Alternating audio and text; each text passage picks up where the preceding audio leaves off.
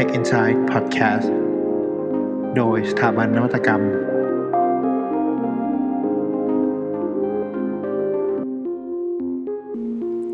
ัสดีผู้ฟังทุกท่านครับยินดีต้อนรับเข้าสู่รายการ Tech Insight Podcast Channel ในการอัปเดตทิศทางและแนวโน้มของเทคโนโลยีในอนาคตที่จะทำให้คุณไม่ตกเทรนด์วันนี้อยู่กับผมการ์ตูนสุภากรจาก Technology Foresight สถาบันนวัตกรรมนะครับก็ห่างหายกันไปนานเลยนะครับเราได้กลับมาพบกันอีกครั้งคิดถึงผู้ฟังที่น่ารักทุกๆคนเหมือนกันพอดีผมมีติดภารกิจนิดหน่อยนะครับก็เลยต้องไปปฏิบัติงานนิดนึงแต่ไม่เป็นไรครับวันนี้เราได้มาพบกันแล้วและในวันนี้นะครับเราจะมาคุยกันถึงเรื่อง Renewable Energy หรือพลังงานทดแทนกันนะครับพอดีมีผู้ฟังหลายๆท่านเนี่ยรีเควสต์เข้ามาอยากให้ลองทำคอนเทนต์เกี่ยวกับเรื่องนี้ให้หน่อยทางรายการก็เลยจัดให้เลยครับซึ่งเดี๋ยวเราจะทำเป็นซีรีส์ให้กับทุกท่านได้ฟังอย่างจุใจเลยนะครับโดยใน Renewable Energy Series หรือพลังงานทดแทนเนี่ยจะพูดถึงเรื่องของ wind technology หรือพลังงานลม solar technology พลังงานแสงอาทิตย์และ EV หรือรถยนต์ไฟฟ้านะครับจริงๆแล้วเนี่ย Renewable Energy เนี่ยมันมีที่มาหลากหลายแหล่งมากแต่ทางรายการเราเนี่ยก็ไปคัดเลือกมาเล่ากันในเรื่องที่คิดว่าใกล้ตัวทุกๆคนและเป็นเทรนด์ที่กำลังจะมามากที่สุดซึ่ง EP 5 เนี่ยเราจะเริ่มกันที่ wind technology หรือพลังงานลมกันนะครับก็ได้มีโอกาสได้ทางรายการก็ได้มีโอกาสไปได้สัมภาษณ์กับพี่กฤษดาของเราที่เป็น specialist ในด้านนี้ถ้าผู้ฟังทุกๆท่านพร้อมแล้วก็เชิญรับฟังได้เลยนะครับก็สวัสดีคุณผู้ฟังทุกท่านนะครับวันนี้ก็เราได้รับเกียรติจากพี่กฤษดานะครับก็ซึ่งเป็นผู้เชี่ยวชาญด้าน Power Trend นะครับก็เดี๋ยวอยากจะให้พี่กฤษดานะครับช่วยแนะนำตัวนิดนึงนะครับว่าทำอะไรบ้างคร่าวๆสั้นๆสวัสดีครับเมื่อกี้น้องๆก็ได้แนะนำผมเรียบร้อยแล้วผมกฤษดาวรรณทองนะครับเป็นผู้ชำนาญการด้าน Powertrain นะครับก็ปัจจุบันก็มีงานส่วนหนึ่งที่ศึกษาเกี่ยวกับเทคโนโลยีของเรื่อง Wind Turbine อยู่ครับครับผมถ้าพูดถึงเรื่อง Renewable Energy นะครับก็มันเป็น wording ที่พวกเราทุกๆคนเนี่ยก็ได้ยินกันบ่อยนะครับแล้วก็มันก็เป็นอีกเหมือนปัจจัยหนึ่งที่จะมาทดแทนพวกพลังงานเชื้อเพลิงแบบดั้งเดิมซึ่งก็คือน้ำมันหรือ fossil fuel นะครับทีนี้เลยก็อยากจะให้พี่กฤษดาของเราครับได้แนะนำวันหน่อยนะครับว่าแบบว่า renewable energy เนี่ยมันคืออะไรครับครับผมก็จริงๆมนุษย์เราต้องการการใช้พลังงานอย่างต่อเนื่องเนาะครับก็พลังงานที่เราต้องใช้เนี่ยมันจะต้องมีความเสถียรก็มีความเพียงพอนะครับแล้วก็ที่สำคัญก็คือมันจะต้องไม่สร้างผลกระทบต่อธรรมชาติแล้วก็สิ่งแวดล้อมนะครับในอดีตเนี่ยเราใช้พลังงานที่ได้จากการเผาไหม้ของเชื้อเพลิงฟอสซิลเนี่ยค่อนข้างจะเยอะครับแน่นอนว่าการเผาไหม้เชื้อเพลิงฟอสซิลเนี่ยมันค่อนข้างจะเสถียรเราเก็บน้ำมันไว้ได้เยอะนะครับแต่ผลกระทบของมันเนี่ยกับสิ่งแวดล้อมเนี่ยค่อนข้างจะเยอะโดยเฉพาะอย่างยิ่งการเผาไหม้ของเชื้อเพลิงฟอสซิลเนี่ยมันเกิด CO2 ขึ้นมานะครับซึ่ง CO2 เองเนี่ยก็มีผลต่อสภาวะโลกร้อนซึ่งปัจจุบันนี้ก็ใกล้เข้าขั้นวิกฤตแล้วนะครับซึ่งในความ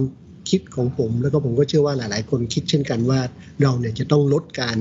ใช้เชื้อเพลิงฟอสซิลอย่างเร่งด่วนนะครับแล้วก็ต้องหาพลังงานรูปแบบอื่นเนี่ยเข้ามาทดแทนนะครับโดยพลังงานนั้นเนี่ยต้องมีผลกระทบต่อสิ่งแวดล้อมน้อยกว่ายกตัวอย่างพลังงานที่ว่านี่ก็คือพลังงานจากแสงแดดลมหรือเชื้อเพลิงที่เป็นไบโอเป็นต้นเนี่ยนะครับข้อเสียเปรียบอย่างหนึ่งของพลังงานทดแทนก็คือมันมักจะไม่เสถียรนะครับตัวอย่างง่ายๆก็คือพลังงานจากแสงแดดมันก็จะมีเฉพาะตอนที่มีแดดนะครับนั่นก็คือตอนกลางวันไม่มีเมฆนะครับพลังงานที่ได้จากลมมันก็ต้องเป็นพลังงานที่มีเฉพาะตอนที่มีลมพอดีนะครับถ้าลมมันน้อยเกินไปมันก็ไม่ดีถ้าลมมากเกินไปจะเป็นพายุมันก็ไม่สามารถที่จะผลิตพลังงานตรงนี้ได้นะครับด้วยเหตุนี้เนี่ยในความคิดของผมผมคิดว่าเราไม่สามารถที่จะใช้พลังงานทดแทนเพียงอย่างเดียวหรอกครับนะเราจะต้องมีการบริหารจัดการระหว่างพลังงานทดแทนพลังงานเชื้อเพลิงฟอสซิลและพลังงานอื่นๆร่วมกันนะครับให้มีความสมดุลที่สุดครับสรุปง่ายๆคือน่าสนใจมากๆครับคือพลังงาน renewable energy เนี่ยที่เราจะมาใช้มันก็ต้องแบบใช้หลายๆซอร์สบวกกันนะครับมันถึงจะได้แบบพลังงานที่เสถียรแล้วก็อาจจะเพียงพอที่จะทดแทนกับ fossil fuel ถูกไหมครับทีนี้ฟังเมื่อกี้แล้วแบบรู้สึกว่ามีอันนึงที่น่าสนใจก็คือพลังงานลมอยากจะถามพี่กิตตรงนี้เลยนะครับว่าพลังงานลมเนี่ยมันคืออะไรแล้วคนเริ่มเอาพลังงานลมมาใช้ตั้งแต่เมื่อไหร่นะครับโอ้เป็นคำถามที่ น่าสนใจนะครับจริงๆลมเรารู้จักลมกันมาตั้งแต่เด็กแล้วนะครับเอาจริงๆคือลมมันก็คือการเคลื่อนที่ของมวลอากาศนะครับธรรมชาติเนี่ยมันการเคลื่อนที่ของอากาศเนี่ยมันเกิดจากการแตกต่างของความดันนะครับซึ่งเรามักจะได้ยินสิ่งที่เขาเรียกว่าความกดอากาศนะครับซึ่งความกดอากาศนี้เนี่ยมันจะส่งผลมาจากอุณหภูมิของอากาศอีกทอดหนึ่งนะครับก็คือเมื่ออากาศมันมีอุณหภูมิสูงขึ้นนะครับอากาศมีแนวโน้มที่จะลอยตัวสูงขึ้นเราก็จะเรียกว่าความกดอากาศต่ำนะครับที่เมื่อมีอุณหภูมิของอากาศเนี่ยลดลงอากาศก็จะจมตัวลงนะครับแล้วก็เรามักจะเรียกว่าความกดอากาศสูงแล้วก็โดยธรรมชาติของอากาศเนี่ยนะครับอากาศก็จะไหลจากความกดอากาศสูงก็คือที่ที่มันมีอุณหภูมิต่ำกว่าเนี่ยไปแทนที่อากาศที่มีอุณหภูมิสูงกว่าหรือความกดอากาศต่ำเมื่ออากาศไหลมันก็เกิดลมนั่นเองครับนี่ก็คือเป็นปรากฏการณ์ง่ายๆซึ่งเราสัมผัสมันได้ทุกครั้งเมื่อเราไปเที่ยวทะเลนะครับเห็นว่าปรากฏการณ์นี้ก็เกิดลมบกลมทะเลที่เราคุ้นเคยนะครับนอกจากนั้นแล้วเนี่ยครับผมนอกจากนั้นแล้วเนี่ยนอกจากเรื่องของความกดอากาศเรื่องของอุณหภูมิแล้วเนี่ยในภาพรวมมากขึ้นเนี่ยการหมุนของโลกเองเนี่ยก็มีผลต่อทิศทางของลมเหมือนกันครับทีนี้ต่อนิดนึงก็คือถ้าเราดูว่าลมเนี่ยถูกใช้มานานหรือยังเนี่ยถ้ากลับไปดูเราก็พบว่าจริงๆแล้วเนี่ยตั้งแต่ในสมัยโบราณกาลแล้วเนี่ยก็พบว่ามนุษย์เนี่ยใช้ลมใช้ประโยชน์จากลมมานานแล้วนะครับยกตัวอย่างเช่นเราใช้ลมเพื่อการแล่นเรือนะครับซึ่งมีการบันทึกตั้งแต่ประมาณ 5,000 ปีก่อนคริสต์กาลนะครับนอกจากนั้นมีการใช้ลมเพื่อการทางกลต่างๆนะครับยกตัวอย่างเช่นการใช้ลมเพื่อการสูบน้ำนะครับหรือการทำงานกลอื่นๆนะครับจนปัจจุบันเนี่ยเรามักจะใช้ลมเพื่อผลิตไฟฟ้าซึ่งเรามักจะเรียกว่าวินเทอร์ไบน์นั่นเองครับทีนี้ก็เลยอยากจะถามพี่กิจเพิ่มนะครับว่าวินเทอร์ไบน์นั่นนะครับเหมือนเขาเอามันเป็นเทคโนโลยีที่ใช้เอาพลังงานลมมาเปลี่ยนเป็นกระแสไฟฟ้าใช่ไหมครับแล้วก็เลยอยากรู้ว่าไอ้ปัจจัยที่ต้องคำนึงอะครับว่าเขาเอามาเปลี่ยนแปลงเป็นกระแสไฟฟ้าได้ยังไงไม่ว่าจะเป็นความเร็วลมหรืออะไรอย่างเงี้ยมันต้องคอนเซิร์นปัจจัยอะไรบ้างนะครับที่สำคัญจริงๆเมื่อก่อนเนี่ยผมเชื่อว่าผู้คนที่ใช้ลมเนี่ยคงไม่ได้คิดมากนะครับถ้าอยากจะให้เรือมันแล่นเร็วๆเขาก็คงคิดแค่ว่าโอเคต้องหาลมแรงๆถูกไหมฮะหรือโอเคเรากางใบให้มันกว้างๆโตๆเข้าไว้นะครับมันก็คงสามารถที่จะพาเรือเนี่ยแล่นไปได้เร็วหรือเช่นเดียวกับการออกแบบกังหันลมในขณะนั้นเนี่ยอาจจะเป็นลักษณะว่าโอเคพยายามออกแบบให้มันมีใบเนี่ยสามารถต้านแรงลมได้เยอะนะครับแล้วก็มีใบขนาดใหญ่แต่ปัจจุบันเนี่ยพอเรามีการใช้ลมเนี่ยเพื่อผลิตไฟฟ้าเนี่ยมันต้องคิดมากกว่านั้นนะครับเพราะว่าต่อจากการเอากังหันลมมาติดตั้งแล้วเนี่ยเราจะต้องคิดว่าเราจะต้องใช้ตัวเจเนเรเตอร์เนี่ยขนาดเท่าไหร่มันถึงจะเหมาะสมเพียงพอต่อการใช้ไฟฟ้านะครับซึ่งมันมีคนคิดทฤษฎีไว้เยอะแยะนะครับแต่ว่าผมไม่ขอลึกไม่ลงลึกตรงนั้นนะครับแต่ว่าเอาคร่าวๆว่าสิ่งที่เราเจอก็คือเราพบว่ากำลังของลมเนี่ยมันแปรผันกับความเร็วของลมยกกำลังด้วย3นะครับแล้วก็แปรผันกับพื้นที่รับลมเนี่ยแปรผันตรงกับพื้นที่รับลมนะครับซึ่งด้วยเหตุผลเนี้ยแนวโน้มที่เราจะออกแบบกังหันลมในปัจจุบันเนี่ยก็คือมีแนวโน้มที่จะพยายามออกแบบให้กังหันลมเนี่ยมีขนาดใหญ่นะครับในขณะเดียวกันเนี่ยก็พยายามที่จะทำให้มันมีความสูงจากพื้นดินเนี่ยค่อนข้างจะเยอะหน่อยเพราะว่าที่ที่มีความสูงจากพื้นดินเยอะเนี่ยก็มักจะมีลมที่แรงขึ้นครับแล้วชนิดของวินเทอร์ไบน์เนี่ยมันเขาใช้อยู่ชนิดเดียวเลยเหรอครับหรือว่ามันมีหลายชนิดครับกี่ครับจริงๆการแบ่งชนิดของวินเทอร์ไบน์เป็นเรื่องที่ซับซ้อนอย่างหนึ่งนะครับเพราะว่ามันขึ้นอยู่กับว่าเราอยากจะแบ่งยังไงเนาะมีกฎเกณฑ์อย่างไรนะครับว่าในทั่วๆไปเนี่ยเรามักจะแบ่งกันแบบสองรูปแบบด้วยกันนะครับก็คือแบ่งตามลักษณะการหมุนของแกนใบพัดนะครับอย่างหนึ่งแล้วก็แบ่งตามลักษณะของแรงที่มากระทำกับใบพัดนะครับอีกอย่างหนึ่งผมขอยกตัวอย่างอันแรกที่เราแบ่งตามลักษณะของการหมุนของใบพัดเนี่ยนะครับคือถ้าแกนของใบพัดเนี่ยอยู่ในแนวเดียวกับทิศทางการไหลของลมเนี่ยเราก็จะเรียกว่าhorizontal axis wind turbine นะครับแต่ถ้าเกิดว่าแกนของใบพัดเนี่ย อยู่ตั้งฉากกับทิศทางการไหลของลมเนี่ยเราก็มักจะเรียกว่า vertical axis wind turbine เป็นต้นนะครับกับอีกแบบหนึ่งก็คือแบ่งตามแรงที่มาสัมผัสนะครับถ้าเราใช้แรงยกหรือ lift force นะครับก็จะเป็น lift force wind turbine หรือ wind turbine บางอย่างก็จะใช้แรงที่เรียกว่าแรงต้านหรือ drag นะครับwind turbine ในปัจจุบันเนี่ยที่ได้รับความนิยมมากๆนะครับก็จะเป็น horizontal axis wind turbine ที่ใช้หลักการของแรงยกครับซึ่งถ้าจะสังเกตง่ายๆก็คือจะเป็น wind turbine ที่มีเสาสูงๆแล้วก็มีใบพัด3ใบครับประมาณนั้นถ้าสรุปง่ายๆก็คือเหมือน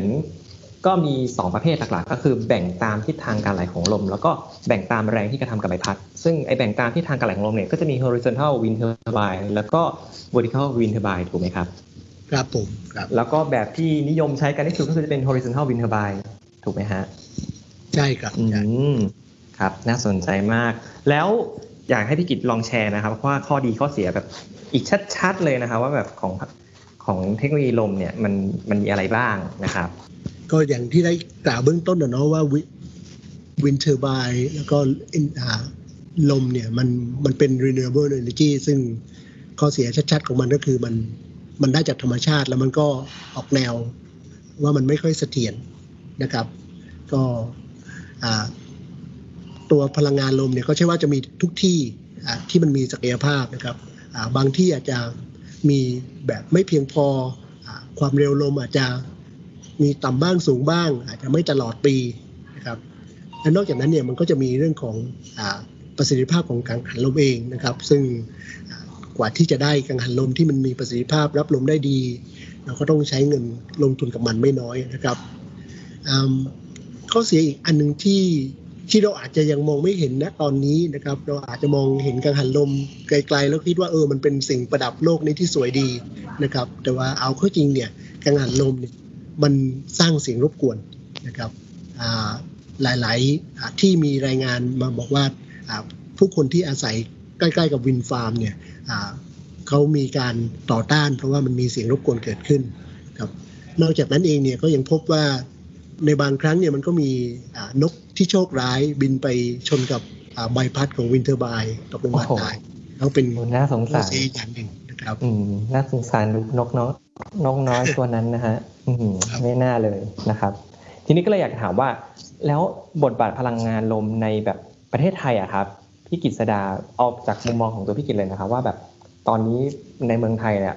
มันมีบทบาทยังไงบ้างที่ทางพลังงานลมอะมันกำลังพัฒนาอยู่หรือมันมีตอนนี้ current status มันเป็นยังไงบ้างครับผมเข้าใจว่าพลังงานลมมันต้องขึ้นอยู่กับแหล่งที่มาของลมนะครับซึ่งประเทศไทยเองเนี่ยก็มีแหล่งที่มีลมที่มีศักยภาพเนี่ยค่อนข้างจะจำกัดนะครับพบว่าในช่วงทางใต้ของประเทศไทยนะครับซึ่งเป็นด้ามขวานยื่นลงไปในทะเลเนี่ยก็จะมีโอกาสที่จะได้รับลมค่อนข้างจะเยอะหน่อยนะครับโอกาสในการพัฒนาตอนนี้ก็ดูเหมือนว่าจะมีปัจจัยอย่างอื่นเข้ามาผสมรวมอยู่ด้วยนะครับอาจจะไม่เห็นชัดเจนนักกับอีกส่วนหนึ่งก็คือบริเวณทางด้านภาคตะวันออกเฉียงเหนือของเราก็จะมีศักยภาพทางด้านลมเช่นกันนะครับในบ้านเรานะครับแล้วทีนี้อยากจะทราบถึงอันนี้แบบอยากทราบมากเลยนะครับว่าทิศทางในอนาคตของเทคโนโลยีลมเนี่ยมันจะเป็นยังไงต่อไปนะครับเพราะว่าตอนนี้มันก็เป็นลักษณะกังหันเนาะแล้วแบบทิศทางของเทคโนโลยีตัวนี้ในอนาคตว่าเขาจะเก็บเกี่ยวพลังงานลมมาผลิตเป็นกระแสไฟฟ้าได้เนี่ยมันจะมีเทรนด์เป็นยังไงบ้างครับอยากให้พี่กิตลองแชร์นิดนึงครับก็เป็นคำถามที่น่าสนใจทีเดียวครับเพราะว่าทั้งจากที่ผมได้อธิบายมาข้างต้นนะครับว่าในเชิงทฤษฎีแล้วเนี่ยพลังงานแล้วก็กำลังของลมเนี่ยมันแปรผันกับความเร็วของลมยกกำลังด้วย3นะครับแล้วก็ขณะเดียวกันก็แปรผันกับขนาดของพื้นที่รับลมนั้นถ้าเราอยากจะรับลมให้มันมีกำลังมากขึ้นเรื่อยๆเนี่ยสิ่งที่ต้องทำก็คือต้องพยายามไปหาบริเวณที่มันมีลมแรงขึ้นนะครับดังนั้นทิศทางในการวิจัยก็คือก็พยายามที่จะไปในบริเวณที่สูงกว่าพื้นดินเนี่ยมากขึ้นเรื่อยๆคำว่าสูงที่ว่าเนี่ยผม ให้ระดับอยู่ในระดับของระดับเดียวกับที่นกบินเนี่ยนะครับเพราะว่าในนั้นเนี่ยมันจะมีแรงลมที่ดีแล้วก็มันเสถียรนะครับนั้นสิ่งที่จะไปรับลมตรงนั้นเนี่ยมันจะต้องคล้ายๆว่ามันจะต้องลอยได้นะครับซึ่งถ้าเราคิดถึงสิ่งที่ลอยได้เนี่ยง่ายที่สุดตอนเด็กๆก็คือคิดถึงตัวว่าวนะครับมันเป็นคนที่คิดเอาว่าวเนี่ยขึ้นไปลอยแล้วก็พยายามใช้การเคลื่อนที่ของว่าวเนี่ยในการผลิตไฟฟ้านะครับอีกอันนึงที่ลอยได้แล้วน่าจะผลิตลมได้แล้วก็มีการวิจัยกันลึกเหมือนกันก็คือการใช้บอลลูนนะครับก็คือเอาบอลลูนเนี่ยลอยขึ้นไปแล้วก็มีกังหันติดอยู่นะครับนี่ก็สามารถผลิตไฟฟ้าได้เหมือนกันนะครับก็รูปแบบที่อาจจะใกล้มาอีกหน่อยก็คือเป็นรูปแบบของกังหันที่ติดอยู่กับเครื่องบินประมาณนั้นนะครับซึ่งก็สามารถผลิตไฟฟ้าได้เหมือนกันรวมนี้เนี่ยเขาจะเรียกว่า Airborne Wind Turbine นะครับซึ่งเข้าใจว่าปัจจุบันเนี่ยในหลายๆเทคนิคเนี่ยได้มีการพัฒนาถึงขั้นที่ทดสอบการใช้งานจริงนะครับซึ่งผมเชื่อว่าอีกไม่นานเนี่ยน่าจะมี Airborne Wind Technology เนี่ยเกิดขึ้นแล้วก็สามารถผลิตพลังงานไฟฟ้าให้เราใช้ได้จริงๆนะครับอีกไม่นานนี้นะครับไม่นานนี้ประมาณกี่ปีครับพอจะคาดเดาให้เราได้ไหมครับโอ้โหเป็นคำตอบที่ค่อนข้างจะยากนะครับแต่ผมคิดว่าน่าจะประมาณไม่น่าจะเกิน5ปีนี้แหละครับโอ้โหก็ไม่ใกล้ไม่ไกลนะครับเนี่ยทีนี้ก็คำถามสุดท้ายนะครับอยากจะฝากอะไรถึงผู้ฟังที่น่ารักของเราในวันนี้บ้างครับพี่กิตครับก่อนอื่นก็ต้องขอบคุณนะครับที่ทางทีมงานได้เชิญให้ผมมาได้ตอบคำถามเกี่ยวกับวินเทอร์ไบน์ในวันนี้นะครับอย่างที่ได้กล่าวข้างต้นนะครับว่ามนุษย์มันยังต้องการที่จะใช้พลังงานอย่างต่อเนื่องนะครับแล้วก็พลังงานเนี่ยมันจะต้อง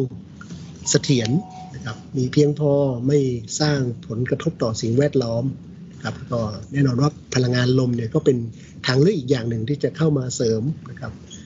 ผมเน้นว่าเข้ามาเสริมมันไม่ใช่พลังงานหลักแต่ก็เข้ามาเสริมที่จะทำให้เกิดความสมดุลแล้วก็ยั่งยืนนะครับแล้วก็อีกอันนึงที่เราเรียนรู้กันอย่างดีว่าถึงแม้ว่าเราจะพยายามค้นหาพลังงานทดแทนในหลายๆรูปแบบนะครับแต่ว่าเวลาผลิตพลังงานเหล่านั้นขึ้นมาเนี่ยครับก็มักที่จะมีผลกระทบต่อสิ่งแวดล้อมเสมอผมยกตัวอย่างเช่นถ้าเราจะผลิตโซลาร์เซลล์ขึ้นมาในขั้นตอนการผลิตเนี่ยก็อาจจะมี CO2 หลุดออกมาเช่นกันนะครับนั้นถ้าเกิดว่าเราอยากจะลดผลกระทบตรงนี้เนี่ยแนวทางที่ยั่งยืนก็คือเราต้องใช้พลังงานเนี่ยให้น้อยที่สุดแล้วก็มีประสิทธิภาพสูงสุดนั่นน่าจะเป็นแนวทางที่ยั่งยืนที่สุดครับจับใจมากเลยนะครับวันนี้ก็ขอบคุณพี่กิตติดาในวันนี้มากเลยนะครับครับยินดีครับสวัสดีครับสวัสดีครับก็จบกันไปแล้วนะครับสำหรับ Wind Technology นะครับทีนี้ทางรายการของเราเนี่ยก็จะขอสรุปคร่าวๆสั้นๆให้กับผู้ฟังทุกท่านได้ฟังกันนะครับพลังงานลมนะครับเป็นพลังงานตามธรรมชาติที่เกิดจากความแตกต่างของอุณหภูมิความกดดันของบรรยากาศและแรงจากการหมุนของโลกนะครับซึ่งสิ่งเหล่านี้เนี่ยเป็นปัจจัยที่ก่อให้เกิดความเร็วลมและกำลังลมนะครับนอกจากนี้ลมเป็นแหล่งพลังงานสะอาดชนิดหนึ่งที่นานาประเทศมุ่งพัฒนาให้เกิดประโยชน์มากขึ้นเนื่องจากลมเนี่ยมีศักยภาพในการผลิตเป็นกระแสไฟฟ้าได้เป็นอย่างดีนะครับทีนี้การที่เราจะนำเอาลมมาใช้ประโยชน์เนี่ยมันก็ต้องอาศัยเครื่องจักรกลสำคัญอย่างหนึ่งก็คือกังหันลมนะครับหรือวินเทอร์ไบน์นะครับในการเปลี่ยนพลังงานจนจากการเคลื่อนที่ของลมเนี่ยเป็นพลังงานกลก่อนนำไปใช้ประโยชน์ที่สำคัญพลังงานลมเนี่ยมันใช้ไม่มีวันหมดและกระบวนการผลิตไฟฟ้าจากลมเนี่ยยังไม่ปล่อยของเสียที่เป็นอันตรายต่อสิ่งแวดล้อมด้วยนะครับแต่ในขณะเดียวกันนะฮะข้อจำกัดของพลังงานลมก็คือลมในประเทศไทยเนี่ยมีความเร็วค่อนข้างต่ำพื้นที่ที่เหมาะสมก็มีจำกัดและทีนี้สภาวะอากาศเนี่ยมันก็ยังไม่ค่อยเสถียรนะครับบางฤดูก็อาจจะไม่มีลมก็ได้ทีนี้จากข้อจำกัดของวินเทอร์ไบน์ในปัจจุบันทำให้ next gen wind turbine เป็นลักษณะแบบ airborne wind turbine หรือเป็น wind turbine ที่ลอยอยู่บนฟ้ายกตัวอย่างเช่นนะครับการทำ wind turbine ในลักษณะของว่าวหรือ อีกแบบหนึ่งก็ใช้หลักการของบอลลูนนะครับซึ่งข้อดีของ Airborne Wind Turbine เนี่ยก็คือทำให้เราเนี่ยสามารถผลิตกระแสไฟฟ้าได้มากกว่าระบบกังหันลมแบบดั้งเดิมถึง2เท่าเลยนะฮะและนอกจากนี้นะครับยังทำให้ลดต้นทุนของพลังงานลงได้อีก 65% ทั้งยังประหยัดเวลาในการติดตั้งจากเดิมใช้เวลาการติดตั้งเป็นหลักอาทิตย์นะครับเหลือลงแค่หลักวันแป๊บเดียวก็เสร็จแล้วนอกจากนี้ค่าบำรุงรักษาก็ยังต่ำอีกทั้งยังไม่ก่อมลพิษทางเสียงต่อภาคพื้นดินโดยรอบและเป็นแหล่งพลังงานสะอาดนะครับทีนี้ถ้าเกิดเราพูดถึงบทบาทพลังงานลมในประเทศไทยนะฮะสำหรับในประเทศไทยเนี่ยพลังงานลมยังไม่ได้มีการนำไปใช้อย่างแพร่หลายเนื่องจากความเร็วลมที่ผลิตไฟฟ้าได้ในไทยเนี่ยมันมีจำกัดนะครับโดยที่ผ่านมาพบว่าศักยภาพลมของไทยอยู่ที่ระดับความสูงไม่มากนะก็คือประมาณ 40-90 เมตรนะฮะรวมทั้งปริมาณการผลิตไฟฟ้าก็ยังไม่เสถียรเพราะต้องขึ้นอยู่กับสภาพลมในแต่ละวันด้วยที่สำคัญปัจจุบันไทยยังไม่สามารถผลิตอุปกรณ์กังหันลมได้เองต้องนำเข้าจากต่างประเทศนะครับจากปัจจัยต่างๆที่กล่าวมาเนี่ยก็ทำให้ไทยเนี่ยยังไม่สามารถส่งเสริมพลังงานลมให้เป็นพลังงานหลักในการผลิตไฟฟ้าได้แต่อย่างไรก็ตามนะครับหากจะผลักดันการเติบโตของการผลิตไฟฟ้าจากพลังงานลมนั้นเนี่ยอาจจะต้องอาศัยความร่วมมือระหว่างภาคเอกชนแล้วก็ภาครัฐโดยการศึกษาความเป็นไปได้ของการใช้วินเทอร์ไบน์ในระดับความสูง100เมตรขึ้นไปหรือการนำวินเทอร์ไบน์ไปติดตั้งในอ่าวไทยหรือที่เขาเรียกกันว่า offshore wind turbine นะครับและสุดท้ายนี้นะครับพี่กฤษก็ได้ฝากเอาไว้นะครับว่าแม้ว่าเราจะผลิตพลังงานได้มากเท่าไหร่แต่ถ้าเราไม่รู้จักใช้พลังงานอย่างคุ้มค่าเนี่ยมันก็ไม่เกิดประโยชน์อะไรอยู่ดีสำหรับวันนี้รายการ Tech Insight Podcast ขอลาแต่เพียงเท่านี้นะครับถ้าหากชื่นชอบรายการของเราก็ฝากกด subscribe ได้ที่ Apple Podcast Spotify Google Podcast หรือช่องทางอื่นๆได้ขอบคุณครับ